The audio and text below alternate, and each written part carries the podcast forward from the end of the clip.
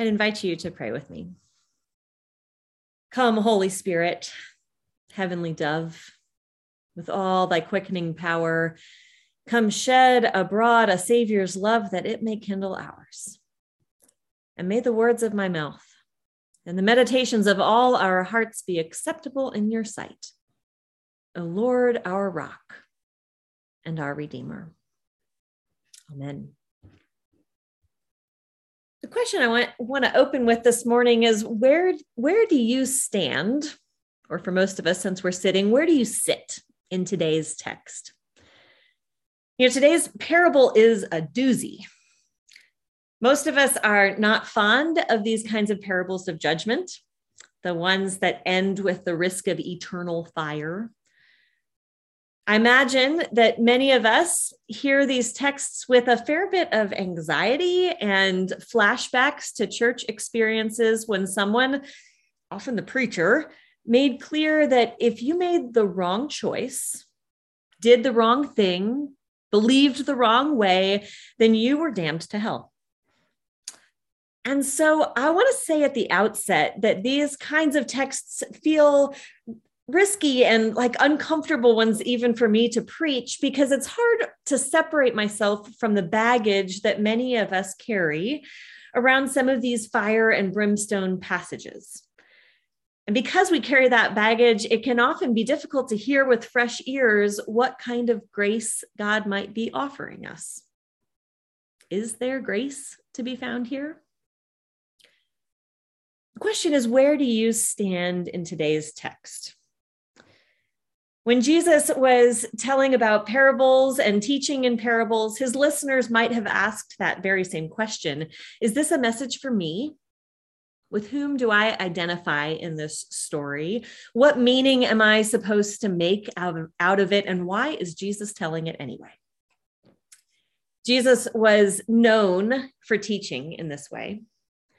You know, the word parable uh, literally means tossed together or tossed about like the sower who went to sow some seeds and just tossed them on the ground. And when Jesus taught in this way, it drove the disciples crazy. After Jesus told the parable of the sower, the disciples literally asked Jesus, Why do you speak to us in this way? But the reality is that parables are a storytelling device. They're a way of inviting us deeper into a level of reflection about our life with God. And the struggle with parables is that we want to know what they mean. Or worse yet, we think that we understand what they mean. If you read a parable like this one on the surface, you can see how quickly we can get to that kind of fire and brimstone that we're all so desperate to avoid. Because if you read this story literally, it sounds like a checklist that's being used to determine your fate for eternity. Did you feed the hungry? Check. Uh, Offer drink to the thirsty? Check. Clothe the naked? Strike one. Did you welcome the stranger? Check. Visit the sick and imprisoned? Strike two. Well, okay, three out of five isn't too bad. You can be a sheep. Welcome to eternal life. It has that sort of feel about it, right? But the confounding beauty of parables is that they are, by their very nature, multivalent, which is to say that they are rife with mystery and possibility and movement and flexibility. And as soon as you think you've got it all figured out, a fresh look from a new angle with a different glimmer of light will enable you to see a whole unmined aspect of the story and send us back into a realm of discernment about what the parable means. Depending on where you stand in the story, the lesson to be learned or the insight to be gained shifts. So, where do you stand in today's text? If we're to reflect on this more personally, I imagine that we would answer this in a couple of ways. On our best days, we might be able to say that we're sheep. Remember when I did that fill in the blank act of mercy? Remember when I served breakfast at ICM or prepared lunches at Clifton Sanctuary Ministries? Or remember when I helped the refugee families at Memorial Drive? Remember when I made that meal for a fellow church member after surgery? I, I must be a sheep. But then we put on our more discerning hats, our greater sense of self reflection. And if we're being honest, we're also goats, right? What, what about that time that I saw the homeless person on the street corner and I even looked them in the eye, but I just kept walking? Or what about when I failed to help the stranger outside of Target? Or when I skipped the church mission day because I was just maxed out? And when we start to think, oh my gosh, I might be a goat, this wave of guilt can rush over us and we step into a sense of self judgment. This is not good, right? If the goal of this parable is to examine each of our lives as individuals, then the truth is that we're probably both. It is no mistake, in fact, that Amanda read both the sheep and the goat's lines. We could sit in either place. So, where do you stand in today's text? I think the question gets more complicated still because our, our American ears are trained for individualism. We are trained to hear this parable as if it's a question of what I did, as if it's a matter of my personal salvation. But here's the funny thing Jesus wasn't actually that concerned about your personal salvation. And just like each of us are not either sheep or goat, but both and, so too, this text is not primarily or solely concerned with individual salvation. The Son of Man in this text is speaking to the nations. He is addressing not you and me as individuals, but you and me through the systems and the structures that we are a part of. The nations is a reference often translated the Gentiles. It might mean the government, but it might more broadly mean society, the powers and principalities that have an impact on all of our access to food and water and clothing and shelter and justice and connection. So perhaps we actually need to reframe the question. It's not where do you stand in this text, but where do y'all stand in today's text? Where do we stand together? Are we collectively sheep or goats? And as soon as I pit that question as an either or question, the complexity of the parable unfolds again and makes us realize that even our systems are not sheep or goats, but both and. If I asked you to name the systems and the organizations and the groups that you're a part of, and whether some of those groups strive toward acts of mercy, my guess is that you can name ways that you participate in church, in other partner ministries, in neighborhood associations and PTAs, and your employer, and even in the government itself. And that each of those in some way strives to care for those that they're connected to and the least in their communities. And at the same time, I know that we can look out and name the multitude of justice issues that reveal these big, gaping holes in the fabric of our communities. One in six children in Georgia face food insecurity. One in six residents of our state live in poverty. There are millions of refugees that long to be welcomed, and we incarcerate a higher percentage of our population than anywhere else in the world. So, are we collectively sheep or goats? The answer again seems to be both and. I'm aware that it is Martin Luther King weekend, and so I have on my mind not just broad questions of the least of these, but in particular questions of racial justice. And I'm reminded of Dr. Dr. King's own wrestling as he wrote in a letter from a Birmingham jail. On the one hand, Dr. King gives thanks for, in his words, and I quote, some of our white brothers who have grasped the meaning of this social revolution, the civil rights movement, and committed themselves to it. King writes, they are still too small in quantity, but they are big in quality. Some have written about our struggle in eloquent, prophetic, and understanding terms. Some have uh, marched with us down nameless streets of the South. They have sat with us at lunch counters and rode in with us on freedom rides. They have languished in filthy, roach infested jails.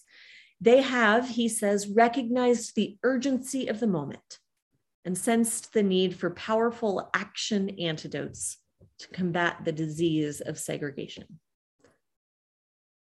And yet, one of the harshest yet justified indictments that King makes in his letter from a Birmingham jail is his grave disappointment and frustration with the white moderate. He writes again in this very same letter maybe I was too optimistic. Maybe I expected it too much. I guess I should have realized that few members of a race that has oppressed another race can understand or appreciate the deep groans and passionate yearnings of those that have been oppressed. And still fewer have the vision to see that injustice must be rooted out by strong, persistent, and determined action. He says, shallow, peop- shallow understanding from people of good is more frustrating than absolute misunderstanding from people of ill will. Lukewarm acceptance is more bewildering than outright rejection. Whew. Almost 60 years later, as our nation continues to face a racial reckoning, his words hit right at the heart, right? They, they still ring true. Whether we are to hear Dr. King's words and Jesus' parables as individuals or as a collective community, one thing is for sure there is still work to do. And the call to respond to the least of these is still at the forefront of what it looks like to do justice and love mercy and walk humbly. Where do we stand in today's text? Individually and collectively, it seems that we are both sheep and goats, not either or, but both and. And so it's from this space that we begin a kind of journey together as a Matthew 25 congregation.